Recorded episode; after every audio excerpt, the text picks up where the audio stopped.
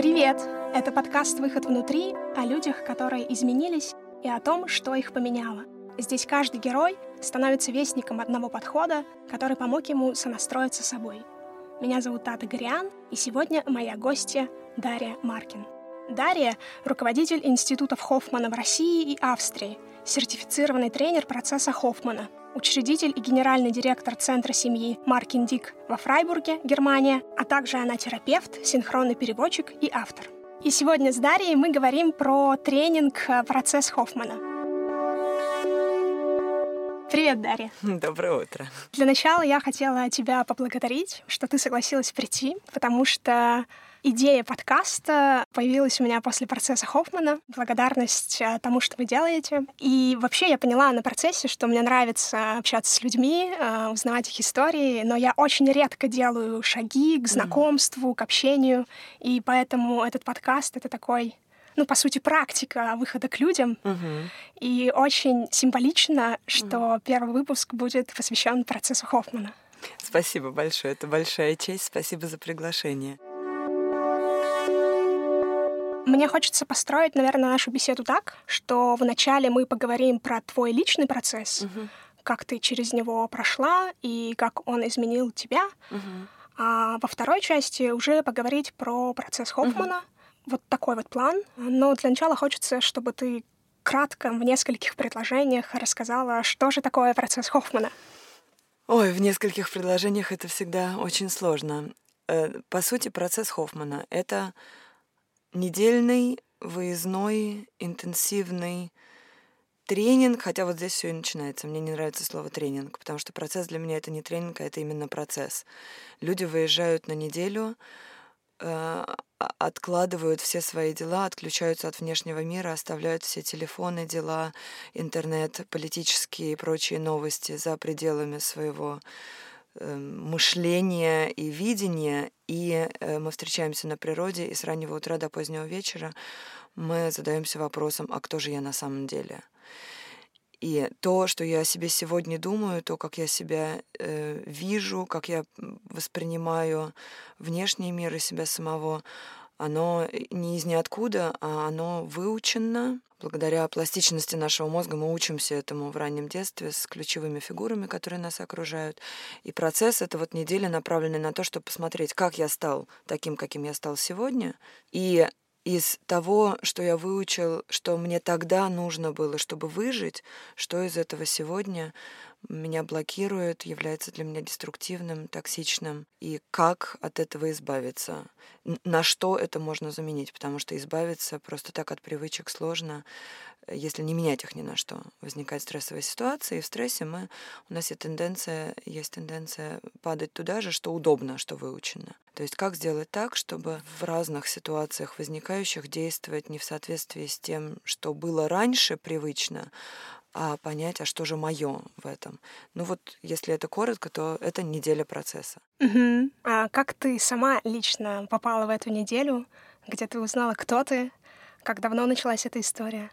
Я сама э, много лет назад развивалась по той колее, на которую я как-то вот встала и пошла. Я училась в школе с углубленным изучением немецкого, потом я поступила в МГУ, потом я закончила МГУ, и оно все шло как по накатанному. Я вышла замуж, у меня был маленький ребенок, и с моим бывшим мужем мы организовывали фирму, я развивала ее.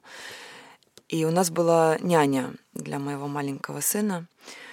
И няня в какой-то момент, чудесная совершенно, прекрасный человек, молоденькая девушка, у которой была очень трагичная история. Она, э, у нее была булимия, она резала себя, ее бил муж. И она была просто огромной души человек, но в какой-то момент она сказала, что она на две недели уходит в отпуск. Ну, окей. И через две недели передо мной сидел не сломанный большой души человек, а очень ровная, очень глубокая, все та же самая няня, но у нее просто сияние было какое-то совершенно другое.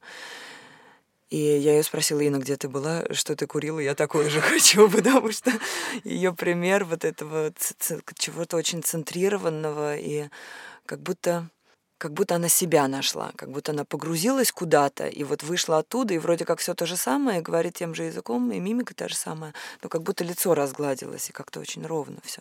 И она рассказала, что она была на процессе, и больше ничего не говорила особо. Я сразу записалась, потому что я просто хотела такое же сияние.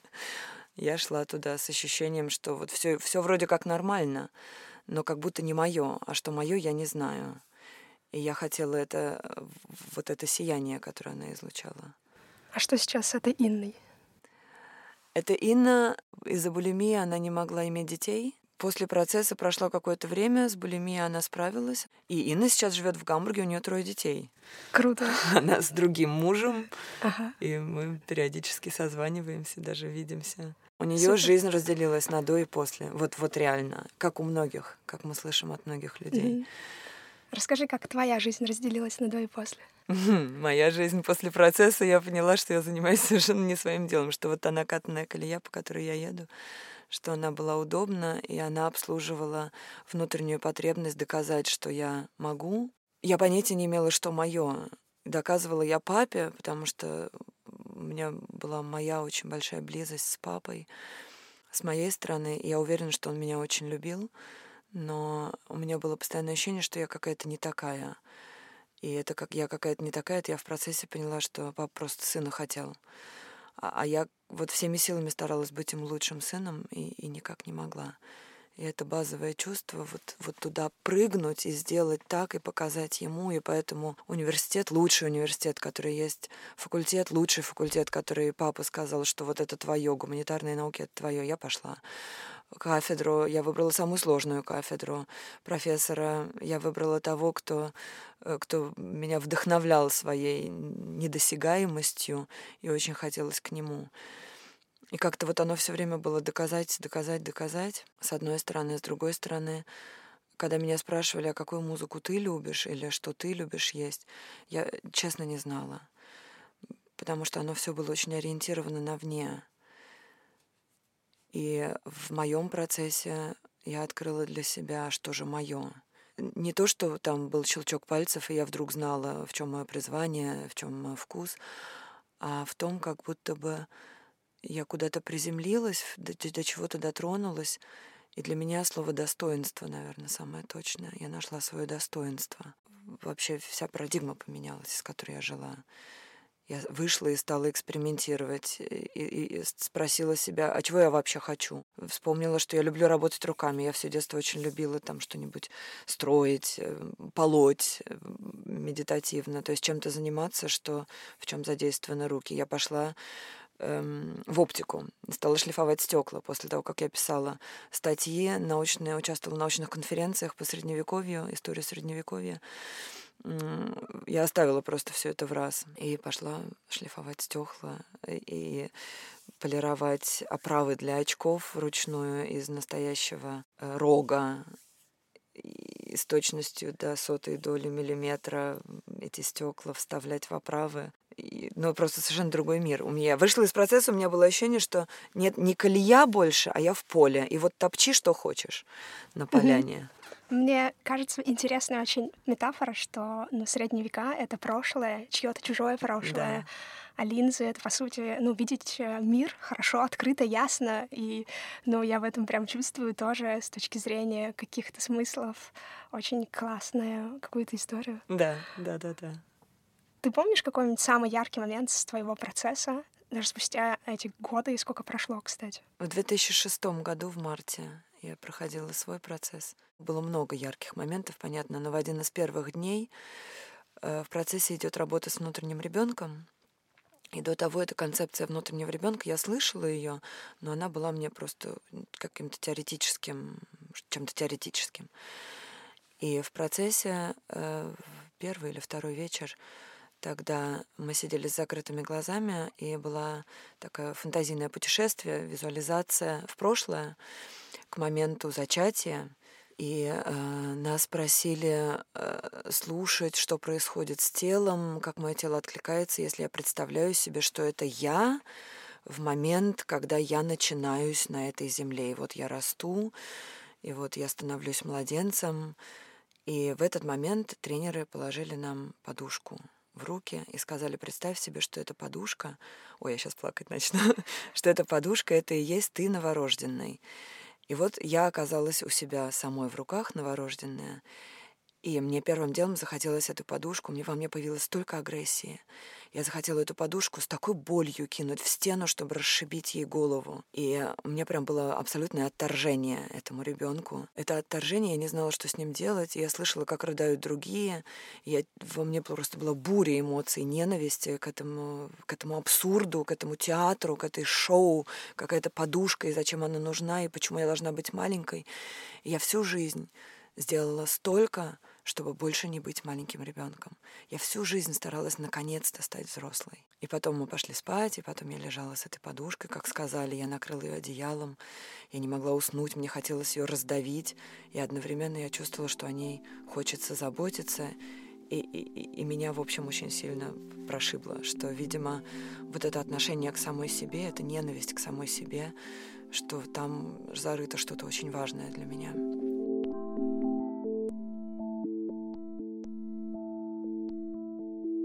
Ты, получается, прошла это сопротивление вот в угу. тот момент, и потом у тебя было полное доверие процессу. И потом у меня было да? полное доверие процессу. я поняла, что я на правильном, в правильном месте. Что здесь я смогу дотронуться до того, до чего я не могла дотронуться нигде и никогда. Как пошел твой процесс э, по поводу твоего взросления дальше? Мне удалось повзрослеть в том смысле, что до того я пыталась повзрослеть из головы и доказать. А здесь мне удалось соединиться с собой. И взросление произошло как раз через принятие, потому что пока мы не принимаем в себе что-то, мы остаемся в детстве и отталкиваем это в себе. И реагируем из э, отторжения, это же бунта, отторжения, ненависти. А через принятие удалось действительно действительно начать взрослеть и реагировать не против чего-то, перестать бороться с чем-то, а идти, как будто я взяла саму себя за руку и сказала, пойдем, пойдем исследовать мир. Ты сказала про бунт. В процессе э, очень много как раз истории про бунт против mm-hmm. родителей. Расскажи о том, какие были у тебя отношения с родителями до и после процесса. Я уехала в 2000 году в Германию, я очень помню эти моменты. Я выросла в э, очень хорошей семье, мною много занимались, мы ходили в театры, меня заставляли читать, или я сама хотела читать. У меня были очень интеллигентные родители, я очень благодарна своим родителям за то, как они воспитывали меня, что они дали мне. И одновременно все детство я чувствовала очень глубокое одиночество. И я очень хотела уехать. Эм, и моим родителям было очень больно от этого, и у нас было, по мере моего взросления, было много диссонанса между нами. Когда я уезжала, я помню этот вокзал, и я как будто бы вырывалась из того, что было для меня тюрьмой, и родители стояли на перроне, и им было очень одиноко, и мне было очень одиноко, и мы не знали, у нас не было близости друг с другом. Эта близость, близость была разрушена где-то в далеком детстве, и мы не знали, как, как подойти друг к другу. И поезд ехал три, сколько там, трое, двое суток, трое, двое суток, не помню. Но я помню, что я сутки прорыдала. Я реально стояла и рыдала в, в тамбуре, курила. Тогда еще можно было курить в поездах. И я оставляла что-то очень большое за спиной и уезжала в Германию, в новый мир. Я говорила уже на языке, но я не знала никого. Я уехала по стипендии писать диплом. И после того, как я уехала э, на год, мы очень мало общались, мы очень редко созванивались, и для меня было ощущение, что наши отношения налаживаются тем, что наконец-то больше нет контакта у кого-то были родители, которых любили и которые хотели звонить, а я не хотела звонить. И я не понимала, почему со мной. Мне же все дали, что мне должны были дать. И после процесса я смогла вернуться туда и сказать моим родителям то, что я не могла сказать, что я просто люблю их. И что я знаю, что они меня всегда любили. То есть мне удалось после процесса сделать этот шаг в близость, не ожидая от них, что они наконец дадут мне что-то, чего я всю жизнь от них ожидала, что мама будет меня больше обнимать, что она будет меня любить. То есть как будто после процесса я просто выросла. Я приехала к ним, и ожидания исчезли. И отношения наладились не сразу, потому что они-то не изменились. Там было все то же самое, что и всегда. горечь мамина и ее какая-то усталость от жизни, ее жизненная боль, ее неспособность идти по-другому на контакт. Но у меня было ощущение, что наконец-то я могу любить ее. Я очень часто говорю слово «наконец-то», да, как будто там такая тоска была все эти годы. Папа ушел шесть лет назад. Мне кажется, что мне удалось наладить отношения с моими родителями, строящиеся теперь на моей любви к ним, отсутствии ожидания от них чего-либо, и этим какое-то глубокое принятие, очень много тепла. Я видела твою фотографию с мамой. Хм. Мне кажется, что она так тебя любит, и mm-hmm. она так счастлива. Mm-hmm. Как тебе кажется, твой процесс помог ей тоже? Я думаю, что очень. Я думаю, что очень. Несмотря на то, что она никогда никуда не обращалась, насколько я знаю, я очень мало знаю про нее. Но мне кажется, что как будто я подогреваю ее своей любовью. Расскажи, э, кто был тренером на твоем процессе? Кто был рядом с тобой? Общаешься ли ты с этими людьми до сих пор? На моем процессе тренером был Хольгер. Yeah, тот, тот, кто, тот, кто сейчас мой муж. Но на моем процессе он был просто тренером. Я его не воспринимала как мужчину, потому что я была занята своими тараканами со своим бывшим мужем. Просто был очень мудрым, очень тонко ведущим меня человеком задающим очень правильные вопросы и, и по большей части молчащим и улыбающимся. И для меня это было фантастикой, когда человек может не учить меня жизни, а просто молчать и смотреть. И задавать вопросы так, чтобы я находила ответы сама, потому что только тогда можно двигаться. Это как-то было очень ценно.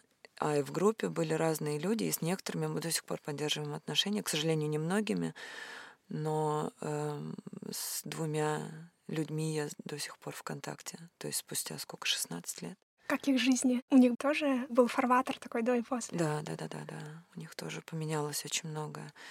У обеих этих женщин не поменялась ни профессия, ни семья. Они остались теми же мужьями, с которыми они были. Но меняется что-то базовое внутри нас. И тогда меняется ракурс жизни или парадигма жизни. Мы по-другому развиваемся дальше.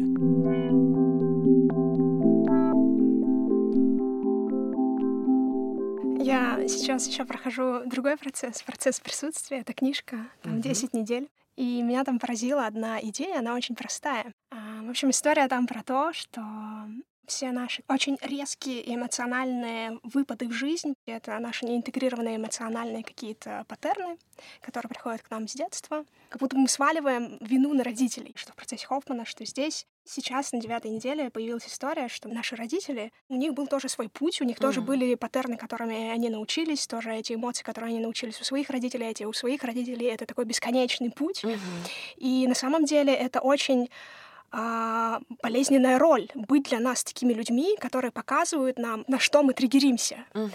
И быть для нас такими людьми, за которые мы постоянно цепляемся в поисках безусловной любви. Mm. И идея вот этой девятой недели, которая меня вчера поразила, это про то, что пока мы не научимся себя безусловно любить, mm мы не сможем, безусловно, любить всех остальных. И вообще задача каждого человека — это в первую очередь научиться любить себя, безусловно, и потом уже нести это в мир как тебе кажется, похожа эта идея на идею процесса Хоффмана, вот это вот э, давание себе той безусловной любви, которую мы постоянно до этого раньше требовали у других людей? Мне кажется, это вообще базовая мысль. это вообще база всего. И э, то, что ты сказала, что в процессе тебя триггерила немножко вот эта идея, что мы обвиняем родителей в том, что они виноваты. Эм, для меня, по сути, это не про обвинение, а про понимание, как так получилось, что мы стали такими, какими стали, в, при, в смысле причинно-следственных э, взаимосвязей. Если мы видим, что ребенок человеческий рождается э, абсолютно зависимым от окружения, иначе он просто умрет, мы не можем ни ходить, ни есть сами, ни говорить, ни коммуницировать, ни замерзнем и умрем. И мы вынуждены учиться у ключевых фигур, какими бы они ни были вокруг, бабушки, дедушки, тети, дяди. Вот кто есть сверху, то того и берем. Кто, как у гусей, кто объявил себя родителем, тот будет мамой. И у них мы учимся, как выжить. И в процессе мы, конечно, фокусируемся прежде всего на э, то, тот негатив, который мы э, взяли от родителей, точнее, мы смотрим, чему я вообще всему научился, и фокус не на хорошем, то, что папа научил меня фотографировать, например, а фокус на том, чего он мне не дал. Потому что с хорошим и так все понятно. А то, что он мне не, не дал, это блокирует. И совершенно верно, как ты говоришь, да, мы обвиняем условно, Э, потому что хочется эм, через обвинение дать себе возможность выразить то, чего мы все детство не выражали, чтобы почувствовать больше самости, выразить гнев и несправедливость по, то, что, по поводу того, что мы были отданы на произвол им, не могли защититься, а они к нам так относились. Эм, равнодушие, уход, при, при этом, независимо от того, могли они или не могли. И в этом очень неблагодарная роль. Потому что мама не может 24 часа в сутки быть, ей надо работать, или мою маму нужно было учиться, поэтому она вынуждена была меня отдавать бабушке. Я не знаю, может быть, она и хотела бы быть со мной но она не могла по-другому. А тут ребенок встает и говорит, что «а я нуждалась в том, чтобы ты была со мной. Я, я нуждалась, и мне все равно, могла ты или не могла». И в этой претензии или в этом заявлении я придаю себе силы, встаю на обе ноги и говорю, что вот я и вот мои потребности. И это же то, чего, что большинство из нас не умеет. Пока мы этого не сделаем, мы остаемся в претензии внутри нас. И через этот ход, ход конем в процессе, через обвинение и заявление о том, в чем я нуждаюсь, я делаю как будто бы огромный шаг к тому, чтобы разрешить себе вообще право на что-то. И следующий шаг оказывается сказать, что а то не имеет смысла требовать от кого-то то, в чем я нуждался. Потому что я взрослый человек, и это какая-то какая-то уловка в своей голове продолжать во взрослом возрасте ожидать, что родители мне что-то дают. И здесь мы подходим к безусловной любви самому себе. Потому что то, что я ожидаю, что кто-то мне должен, это детская история. Я же взрослый. И прыжок вот сюда во взрослость оказывается через понимание, что «О, а я могу сам себе дать нежность, я могу сам себя обнять и погладить, и то, что хватит уже ждать, что мама будет меня обнимать и гладить. Вот я могу лечь в постель и гладить себя, и подарить себе это. И дальше развивается целое поле, как же я могу давать себе это. И да, абсолютная, безусловная любовь к себе может быть только изнутри, не снаружи. То, что ты сейчас описала, вот этот процесс, сначала, mm-hmm. чтобы дать себе вот это вот право, mm-hmm.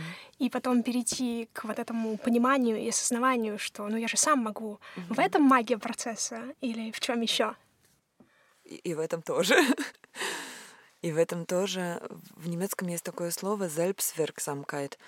На русский я никак его не переведу хорошо. Это про сама э, возможность влиять про возможность э, действовать и создавать, и в прямом смысле влиять на что-то. И в, вот в этом тоже магия процесса. Перестать быть жертвой, перестать ожидать, что кто-то, перестать чувствовать, что я зависима от мнения окружающих, политики, социального, начальника собственных мыслей. Ведь в наших паттернах мы жертвы наших собственных эмоций. Вот мне грустно, я упала, начала себя жалеть. Бедная я, бедная, и бедная, и так все плохо, так мне плохо. И я ничего не могу с этим сделать. Многие люди э, чувствуют, что и на них напало состояние, они ничего не могут с этим сделать. И это жертвенность вечная в процессе заканчивается. Там появляется инструмент сказать «стоп». Я не жертва. Я не жертва ни своих мыслей, ни систем, ни убеждения, ни состояния, ни кого-то другого. Эм, я могу действовать. Мне кажется, в процессе очень много инструментов э, вот этой децентрации, про которую uh-huh. ты говоришь, именно отделение себя от мыслей. А не я плохой, а у меня есть мысль, что я плохая. Uh-huh. И вот в том числе там очень много письменных практик, э, когда мы записывали эти паттерны на бумажке и много что с ними делали, не будем спойлерить. Недавно просто погрузилась в эту тему и поняла, что очень много инструментов в процессе таких вот. Скажи, а твои дети вообще планируют э, пройти процесс? Хм. Моему сыну исполнилось 18 лет. Он пользуется некоторыми инструментами э, которые мы используем в процессе, потому что он слышит так и так разговоры все наши, он видит, как мы сами пользуемся этими инструментами, и он перенял это и пользуется ими тоже. Мой сын какой-то необыкновенно эм, необыкновенно глубокий, видящий взаимосвязи человек, и в свои э, 18 он просто очень глубоко видит.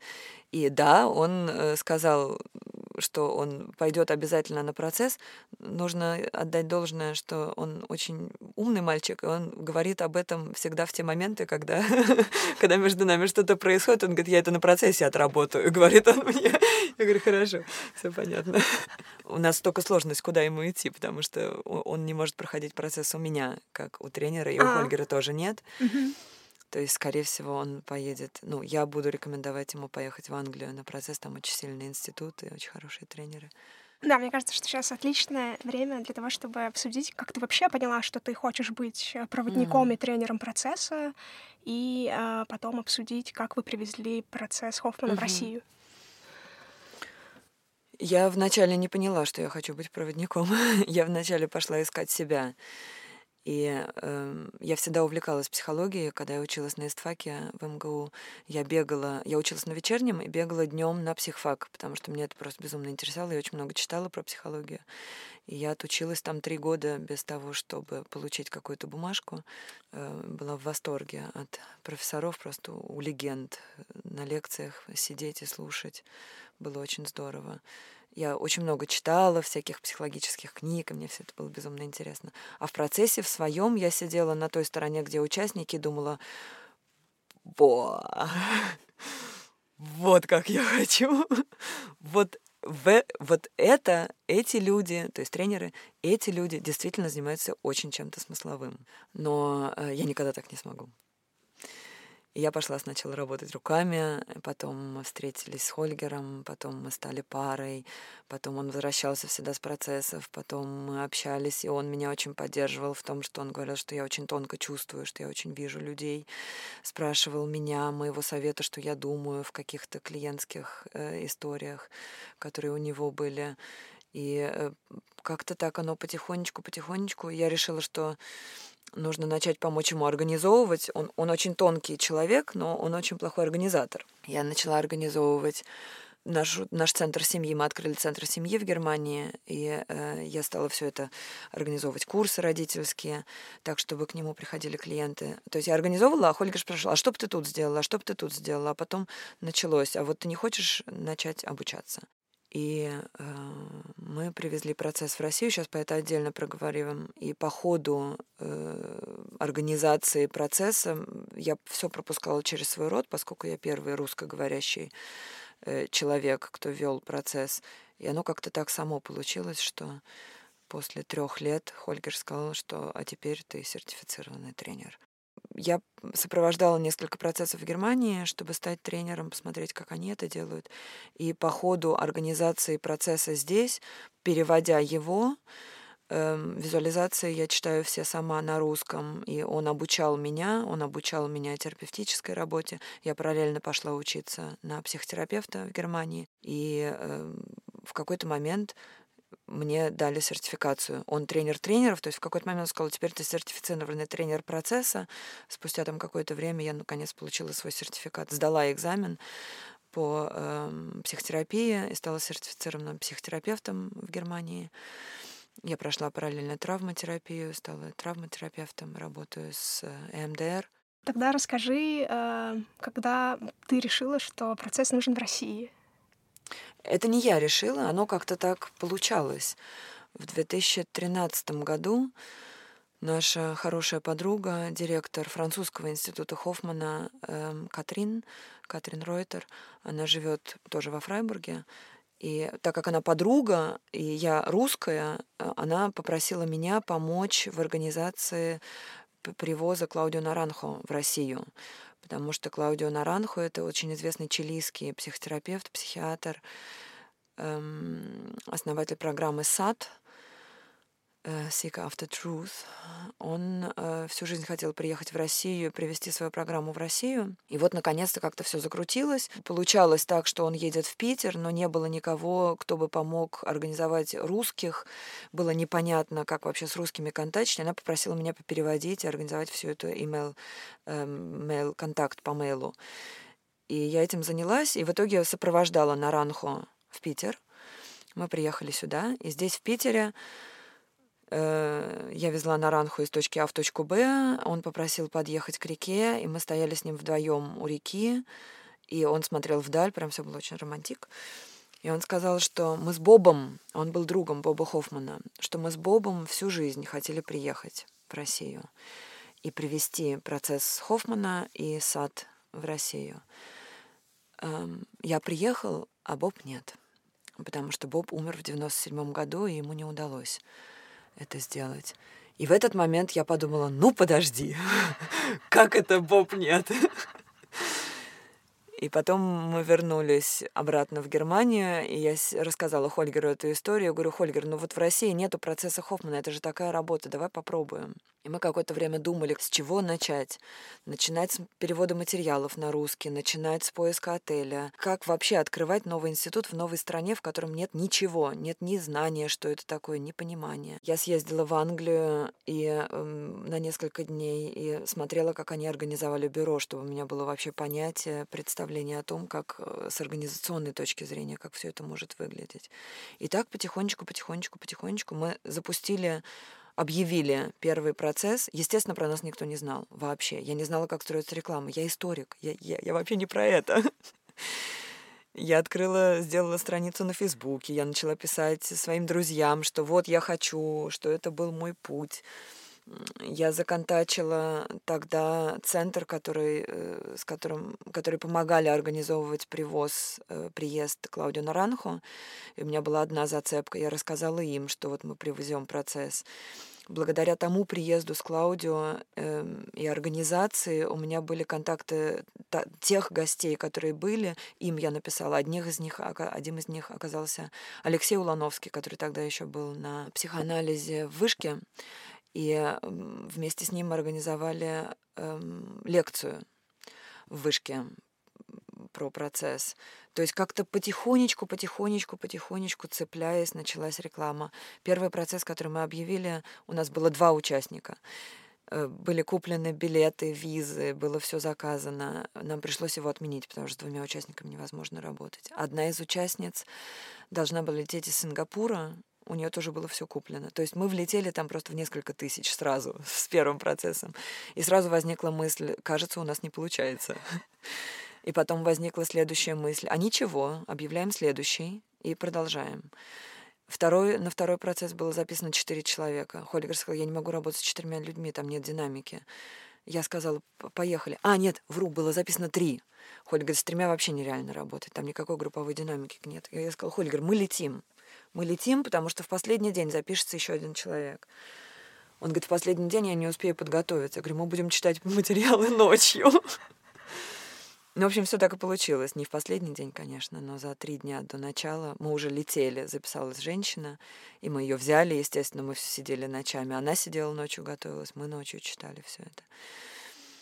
И было четыре человека. В следующем процесс было пять человек, потом было восемь человек, потом мы долго держались на группах восемь человек. И теперь вот очереди, mm-hmm. и к нам очень сложно попасть. То есть мы в последние два года стали известными в том плане, что люди приходят и говорят, что ну, это лучшее предложение, которое есть на рынке по глубине работы и разборе детских психотравм.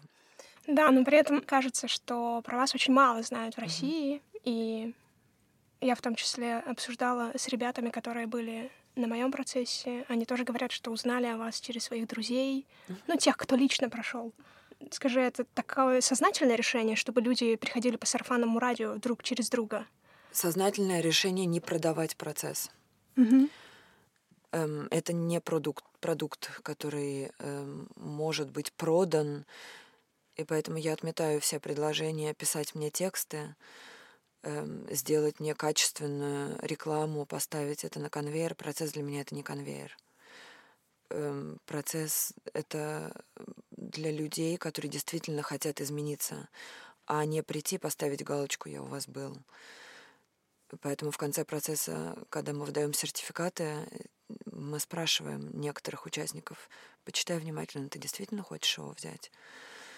Некоторые участники говорят, что, наверное, я еще похожу. Вот буквально полгода назад одна участница сказала, что я, наверное, еще похожу. То есть это не, прода- не продукт, не тот продукт, который мы продаем. И да, это осознанная, осознанный выбор не пускать это в массу, а оставлять на уровне качества. Э, сами по себе выходят статьи в журналах и в книгах, э, кто-то рассказывает в подкастах про процесс, и оно все равно достигает массы.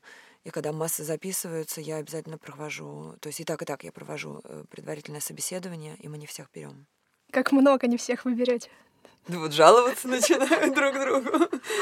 Кто-то тут рассказывал, что мне порекомендовали, прошли, он позвонил. Я провожу собеседование, человек говорит, ну, мне порекомендовали процесс, к вам хочу. Я говорю, а зачем вы к нам хотите? В чем запрос-то? Он говорит, у меня все в порядке, просто мне сказали, что это самое крутое, что только есть.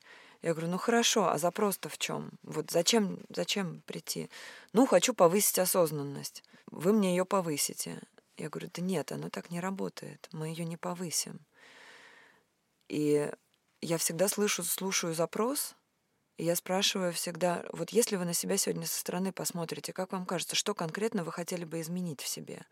И когда мне человек говорит, ничего, я совсем согласен, я говорю, тогда вам не нужен процесс. Тогда идите там куда-нибудь. Ну, есть уже масса хороших предложений. Можно ехать на медитацию, на ретриты. Ну, что угодно же можно делать. А вот тех, кого вы берете, есть какие-то топовые сферы и запросы, с которыми люди приходят? Разные. Э, одни приходят с действительно точечным запросом проработать детскую травму, э, другие приходят с запросом, не понимая, что это травма, но ощущение, с ощущением какого-то затыка в настоящем, то есть в чем-то не удается, либо один и тот же паттерн в в нахождении, там, не знаю, женщина сталкивается с одним и тем же типажом мужчин, не понимая, почему так. Или мужчина э, застревает в одних и тех же отношениях, заходит в отношения, хочет семью отношений, заходит в них, и спустя там какое-то время они распадаются. Непонятно почему. То есть какой-то, какая-то система, которая повторяется, и не очень понятно, эм, почему она повторяется. Тогда процесс замечательно подходит, чтобы понять систему и прервать вот эту, это постоянное повторение. Кто-то приходит, э, один из любимых запросов у людей, что все есть. Машина, деньги, э, семья, э, отпуск там, где я хочу. Ну вот все есть, а жизни нет в этом. Как будто красок не хватает. Очень хороший запрос, который мы с удовольствием берем, это бесчувствие головой все понимаю. Вот прям очень взаимосвязи понимаю, очень быстро соображаю. Но как будто бы не могу понять, что я чувствую, и непонятно, как то, что я чувствую, транслировать навне, как будто, ну вот инвалид просто на, на чувственность. Эм, это очень хороший запрос. А есть ли разница между запросами а, русской публики и зарубежной? Это интересный вопрос. Есть культурные отличия в, в тех парадигмах, в которых росли люди. Мне очень неприятно про это говорить, потому что меня это шокировало, и это как бы подходит к тому, какое мнение царит о русских в мире, но, к сожалению, на базе того опыта, который у меня есть в работе с русскими, это мнение подтверждается. Уровень домашнего насилия и алкоголизма в семьях эм, зашкаливает. И такого насилия в семьях над детьми, ну вот мы общаемся с людьми на конференции, на международной конференции, нет ни в одной другой стране в мире. Ни в одной. Это избиение, это точечные удары, это игнорирование, это отдавать детей.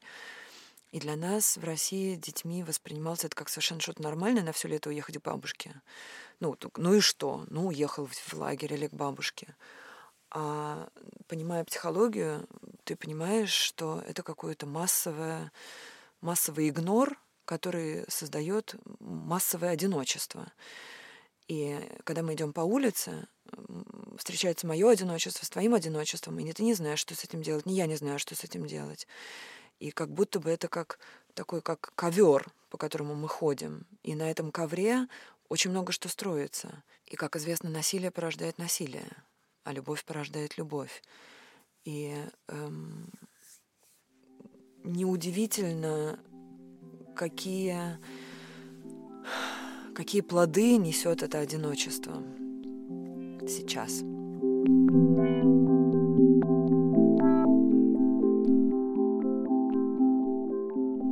Есть ли из-за этого в процессе Хоффмана в России какие-то изменения, какая-то адаптация именно к тому, что в России очень много насилия, домашнего насилия? Я специально для этого получила образование травматерапевта, чтобы э, точечно работать в процессе больше с травмой, чтобы понимать, как травма, ну, что вообще с ней делать. И эм, процесс в своей структуре во всех странах одинаковый, но э, в каждой стране, естественно, есть культурная адаптация к тому, что, э, ну, с запросами людей в работе. И сейчас э, мы отправили запрос в интернациональное сообщество с идеей, не добавить ли один дополнительный день в процессе в России по работе с травмой. Очень много что происходит за неделю, и очень много травматерапии за эту неделю. Но мне кажется, что для некоторых участников было бы прям очень-очень ценно там еще чуть-чуть больше поработать с этим. Уже есть какие-то новости от, э, как это, гильдии От сообщества. От сообщества, да. Эм, мы вот сейчас вернемся после этого процесса, мы как раз сейчас по пути домой, мы вернемся, и у нас назначен кол э, в зуме с англичанами. Она училась у Габор Мате, это очень известный э, венгерский англичанин, один из ведущих травматерапевтов. И мы с ним вместе созвонимся, посмотрим, как можно это адаптировать, как это включить. Так что посмотрим. Мне кажется, что это здорово. Угу. Насколько вообще групповая динамика важна для процесса? Можно ли пройти процесс одному? Нет, принципиально важна. Принципиально важна. Потому что мы же социальные животные. мы учимся друг у друга. Даже сейчас, когда мы с тобой общаемся, я чему-то учусь у тебя, как ты держишься, какие вопросы ты задаешь. Это бесконечный процесс обучения. И в группе, когда мы видим, что проживает другой участник, э, я резонирую на него, что-то откликается мне и дает мне доступ к каким-то своим историям, своим идеям. Нет, одному мы не можем. Мы одни не можем идти. Ты как тренер проходишь процесс очень много раз сама. Угу. А, тебе это открывает в тебе что-то новое каждый раз? Да. да. Можешь поделиться чем-нибудь?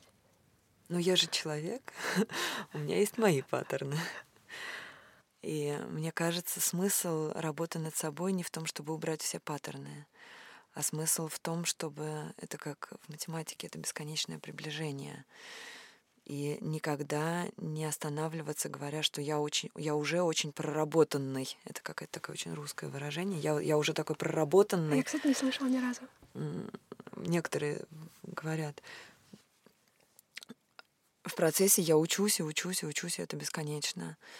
Это для меня очень важно оставаться чуткой и быть очень и смиренной в этом. Для меня важное слово смирение. Эм, я не лучше, чем участники ни в чем.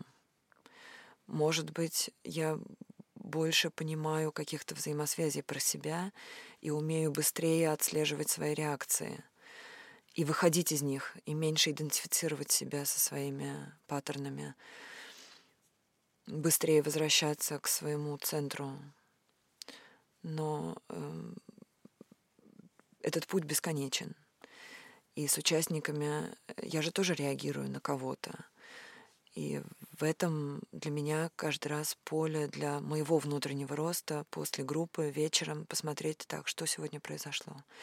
Какие реакции у меня были, в каком блоке я там на чем-то запнулась или прореагировал на какого-то участника, может быть, даже не внешне, но внутренне появилось, там, не знаю, раздражение или появилась усталость. А с чем это связано? А что он не отзеркалил, что мое? Что у меня с моими детьми дома или с мужем за кулисами происходит, с моими родителями. Но это бесконечный путь, поэтому я очень благодарна этой работе. Бывает ли так, что вы как тренеры привыкаете к процессу? Ну, потому что их много, потому что э, структура одна. Нам часто задают этот вопрос. Эм, я в процессе сколько, восемь лет?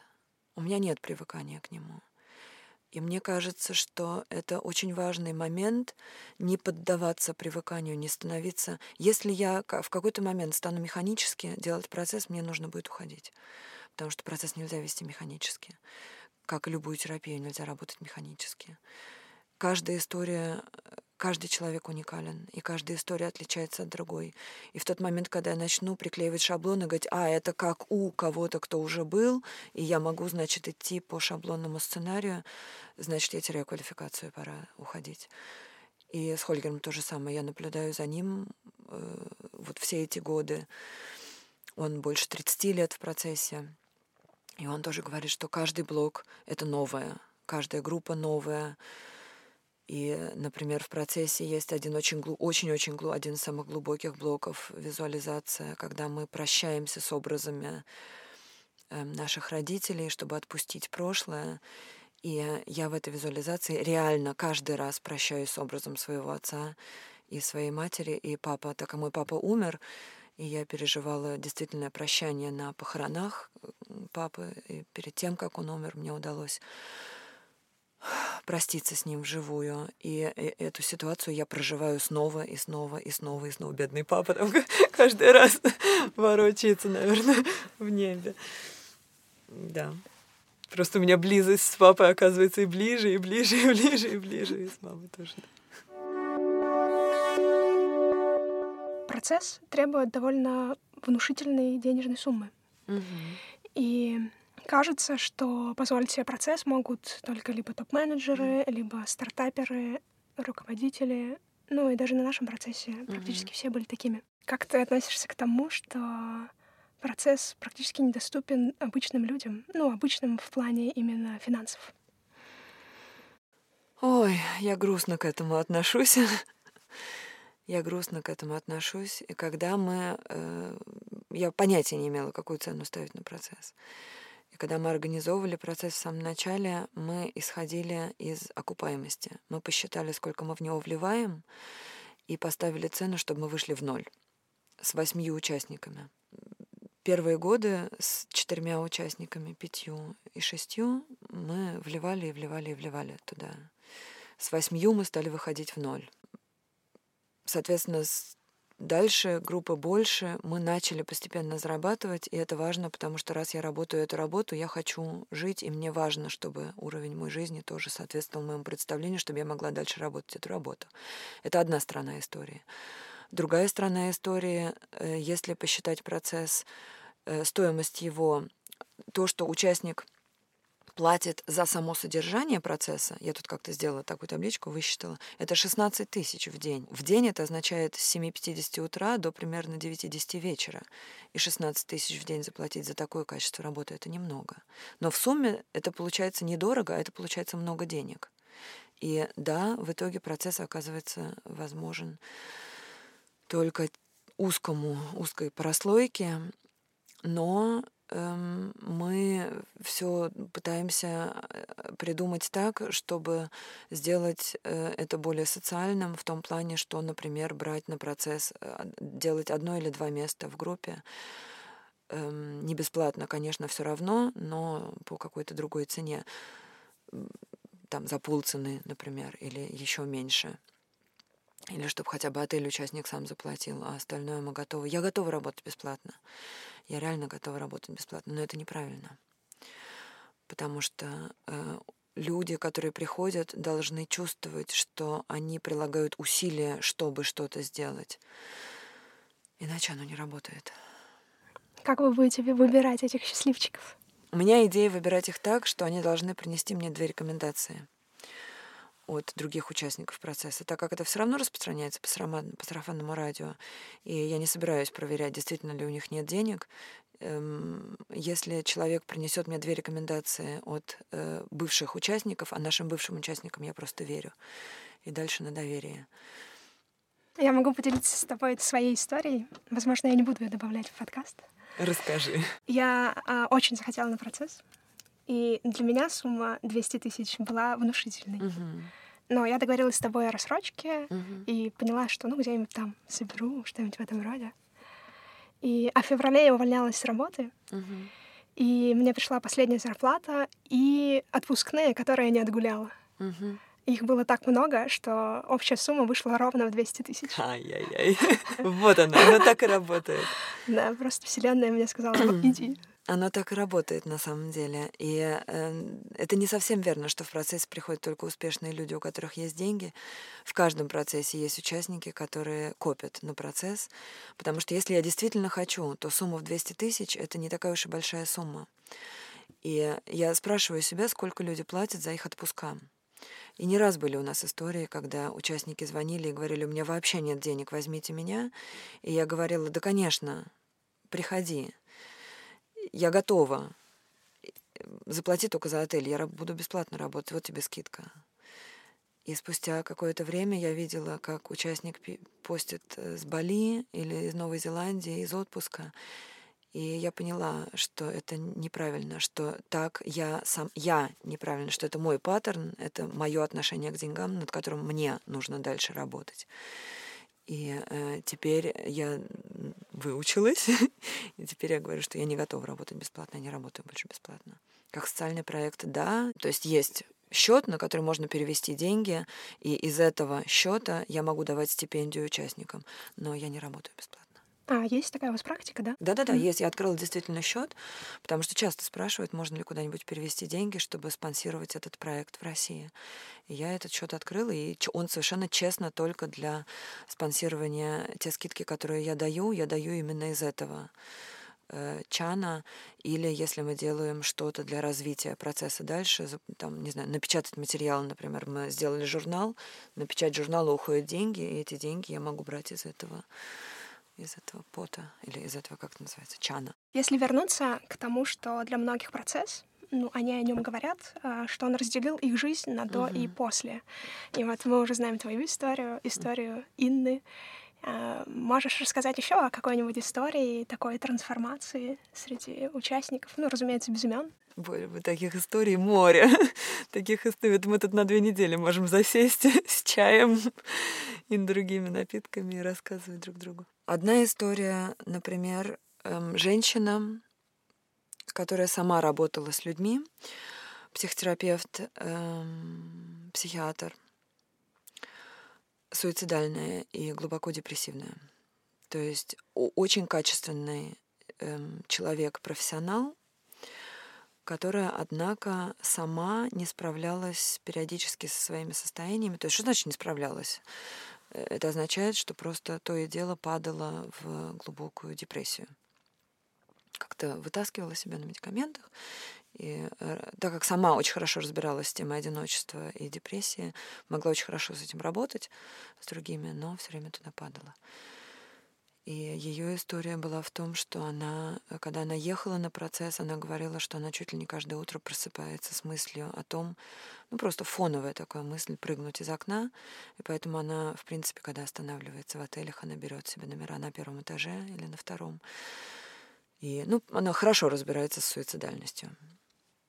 И этот человек после процесса ей удалось она с удовольствием рассказывает про процесс, и она говорит, что вы психиатра вытащили из депрессии. И э, у нее полностью исчезла суицидальность. Она переехала из э, того токсичного окружения, в котором она жила. Она жила в другом далеком городе. Она переехала в другой большой город и э, просто расцвела в прямом смысле. У нее нет этих мыслей, она, ну, она реально цветет. На нее смотришь, она цветет. Вот одна история. Круто. Мне кажется, время узнать, э, когда у вас свободные слоты на будущий процесс. У нас сегодня июнь 2022 года. Свободные места есть на январь 23 года. Мощно. Пока так. У вас э, закончился как раз недавно процесс очередной. И в последнее время в соцсетях э, у вас есть такая рубрика «Заметки с процесса». Угу. Она мне очень нравится. И могла бы ты поделиться такими заметками, наблюдениями вот с последнего? К сожалению, я не могу тебя порадовать и поделиться заметками с последнего процесса, потому что э, из позиции конфиденциальности да, они э, могут знать, что происходило, этого делать нельзя. Но я могу поделиться из какого-нибудь другого процесса, не последнего. Да, давай. Заметками и наблюдениями. В какой-то момент участница сказала, что она хочет уехать, потому что у нее ощущение, что она э, переламывает себя, что это прям насилие над собой туда идти. Ей очень не хочется туда идти. Там столько боли, там столько, там столько грусти, ей не хочется туда дальше идти. И я как-то очень сильно подвисла в этот момент, потому что я спросила себя, в чем же разница между переламыванием себя вот мы же часто заставляем себя что-то делать. Мы там работаем где-то и заставляем себя дальше там работать. Или мы живем в отношениях, и мы заставляем себя в них оставаться. И в чем разница между вот этим заставлять себя и сильной волей? Ведь это тоже есть.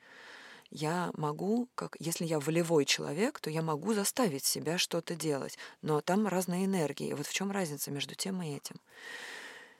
И э, я для себя поняла, или мне пришла такая мысль в голову, что там э, принципиальная разница в, как раз в энергии, потому что из сильной воли я созидаю.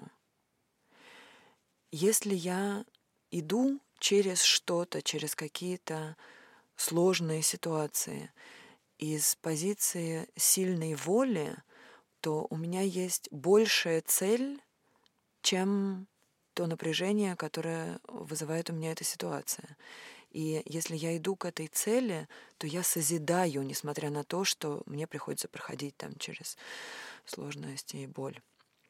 Если же я заставляю себя что-то делать, то я иду не ради цели, а я разрушительно просто к себе отношусь и иду через боль, не имея ничего перед собой или имея перед собой что-то как паттерн. Например, женщинам нельзя разводиться.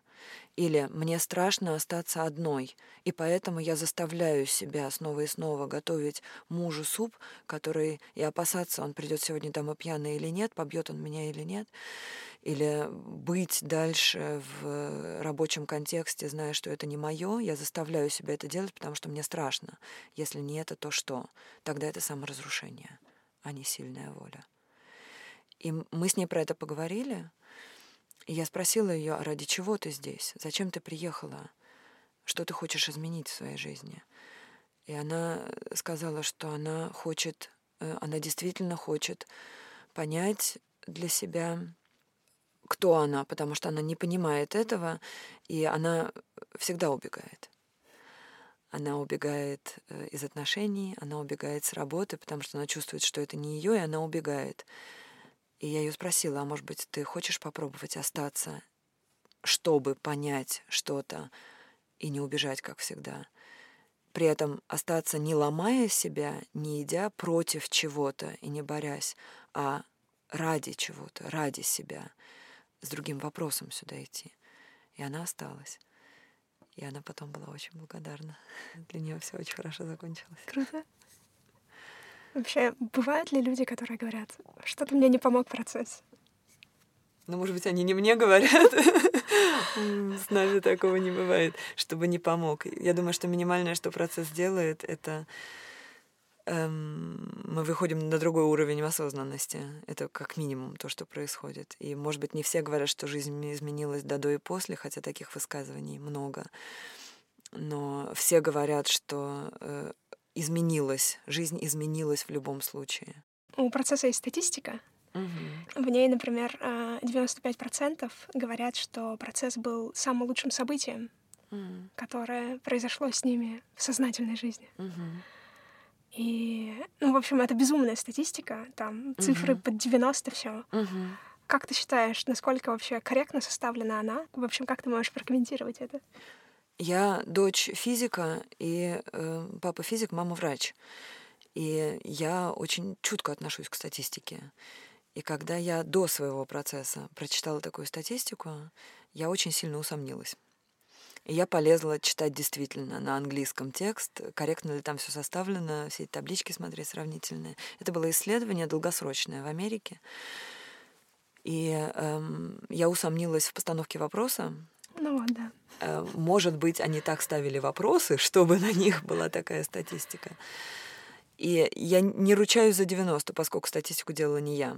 Но спустя годы работы в процессе, я не знаю, 90 ли там процентов тех, кто чувствует себя э, счастливыми после или говорят, что процесс это было лучшее событие в моей жизни, но я действительно получаю очень много, просто нереально много откликов про то, что это было самое впечатляющее событие эм, может быть после рождения ребенка или э, вот один участник мне приходит в голову, который поставил процесс, сравнил его с э, просто каким-то очень глубоким переживанием во время месячного ретрита молчания в Тибете, по-моему, в Тибете.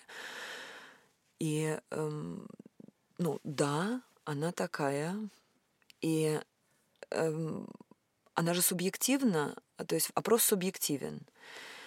И вопросы были такие, например, насколько вы оцениваете, на сколько процентов вы оцениваете, э, улучшились отношения с вашими родителями. И я по себе могу сказать, что мои отношения с родителями улучшились кардинально, потому что до того было одиночество и молчание, а после я чувствую просто любовь к ним. И тут, ну, я бы все 90, все, все 100% дала. Ну, может быть, 99, если не лукавить. И эм, принципиальная эта штука в чем? Мы же живем субъективно. Я могу оставаться в том же самом, но если я субъективно проживаю это в другом качестве, то я могу сказать, что я счастлива. В той же самой ситуации, под тем же дождем, шлепая по лужам, и когда меня обрызгает машина, проезжающая мимо в апреле в, в Петербурге, там, в, Петербурге в плюс 6 градусов, я могу сказать, дальше не цензура, или я могу засмеяться и сказать, боже, ну это же смешно. И в той же самой ситуации ее можно воспринимать по-другому. И в этом счастье. Поэтому, да, статистика такая. За что благодарны люди чаще всего процессу? Какое качество, может быть, они обрели? Много отзывов и очень разные, потому что зависит от запроса. Если человек заходит с разодранностью и одиночеством, то качество на выходе может быть чувство соединенности и способность и смелость идти на контакт с другими людьми. Если на входе было страх проявлять себя и непонимание даже, кто я, а на выходе оказывается смелость э, открывать рот, и человек говорит, что я впервые вообще закричала на процессе. Я до того вообще никогда не кричала. Можешь ли ты поделиться какими-то инструментами, которые, угу. может быть, используются на процессе, а может быть, не используются, но помогают тебе лично, и которые помогли бы другим людям? Осознанное дыхание — очень хороший инструмент, э, очень простой. Когда происходит что-то, сделай сначала глубокий вдох и долгий выдох. Выдох дольше, чем вдох. Это вводит твой, твой сердечный ритм в состояние когерентности, то есть в более спокойное состояние. И если ты при этом себе мысленно скажешь я — это я. Ты как будто бы фух, стоп, вот эта вот вся гонка, в которой мы обычно, и быстро что-то делать, реагировать, куда-то бежать, стоп, я здесь. Как будто мы этим больше возвращаем себя в присутствие из убегания. Мы очень часто убегаем. Мы убегаем в прошлое, цепляясь и жуя какие-то старые мысли и события. Или мы убегаем в будущее. Это вот все те страхи, беспокойство о том, что будет, тревога. Тревога же из чего? Из того, что мы не знаем, что будет. И вот мы в ней подвисаем. Но сделай глубокий вдох, сделай глубокий выдох. Положи себе руки на середину груди я свое тело тогда чувствую, я здесь, эй, я сижу сейчас в комнате, у меня есть крыша над головой, мне реально не грозит никакая опасность. И это еще один инструмент, эм, чувство присутствия здесь, посмотреть, что вокруг меня, потрогать это. Я чувствую скатерть, лежащую на столе. Я вижу предметы вокруг меня. Мне прямо сейчас не грозит никакая опасность. Это очень хорошая штука от тревоги. Можно посчитать, можно посмотреть, что красное, прям описать мысленно то, что творится вокруг меня. Это хорошая штука, если склонны, мы склонны к страхам и к тревожным состояниям, может быть, особенно сейчас. То, что мне нравится, то, чем я пользуюсь, это спрашивать себя, что я чувствую, и давать, пытаться, по крайней мере, дать тем состояниям, которые у меня внутри, название. Прям находить слово для этого чувства. Это не так просто, потому что внутри может быть очень большая каша, и мы склонны скорее в этой каше быть и оставаться часто в напряжении или в раздражении на что-то внешнее, обвинять что-то внешнее, что оно виновато в том, что я раздражаюсь. И в такие моменты ценно спросить себя, что я на самом деле сейчас чувствую. И первый ответ по опыту работы с клиентами — раздражение. А второй вопрос тогда самому себе, что за ним — на что, я, на что именно я сейчас раздражаюсь и какая боль за раздражением. Потому что за раздражением всегда боль. Мы раздражаемся, когда мы не можем справиться с чем-то. С чем я сейчас не могу справиться? Мне стыдно, что кто-то может узнать, что я... Или я боюсь, или я чувствую себя незначимым, кто-то отнял у меня чувство моей значимости, и я на это начинаю раздражать. То есть я чувствую себя маленьким или незначимым. Дай ему название внутри, и тогда оно может успокоиться, оно тогда может уйти, потому что ни одно чувство не, сохран... не остается. Чувства приходят и уходят. А еще в целом хочешь что-то добавить к нашему разговору?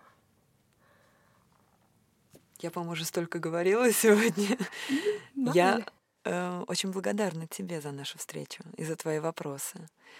И я очень рада, что ты запустила это. Встречаться с людьми и слушать их живые истории и их изменения, мне кажется, очень ценно, потому что мы учимся не на умных книжках, мы учимся только на живых историях. Поэтому спасибо тебе. Да, и спасибо тебе большое. И тебе лично, и процессу, и вам с Хольгером. Ну, потому что для меня это тоже очень важная часть моей сознательной жизни. И у меня есть еще один вопрос. Угу. Кого бы ты посоветовала пригласить в этот подкаст? Кто, на твой взгляд, бы хорошо сюда вписался?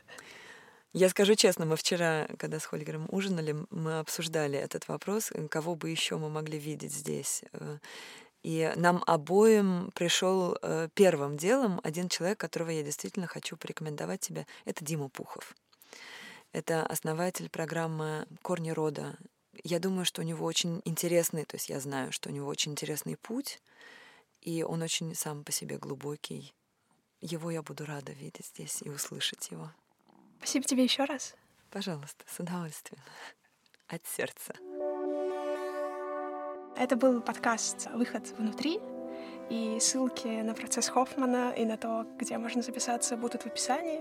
«Выход внутри» посмотрите, послушайте.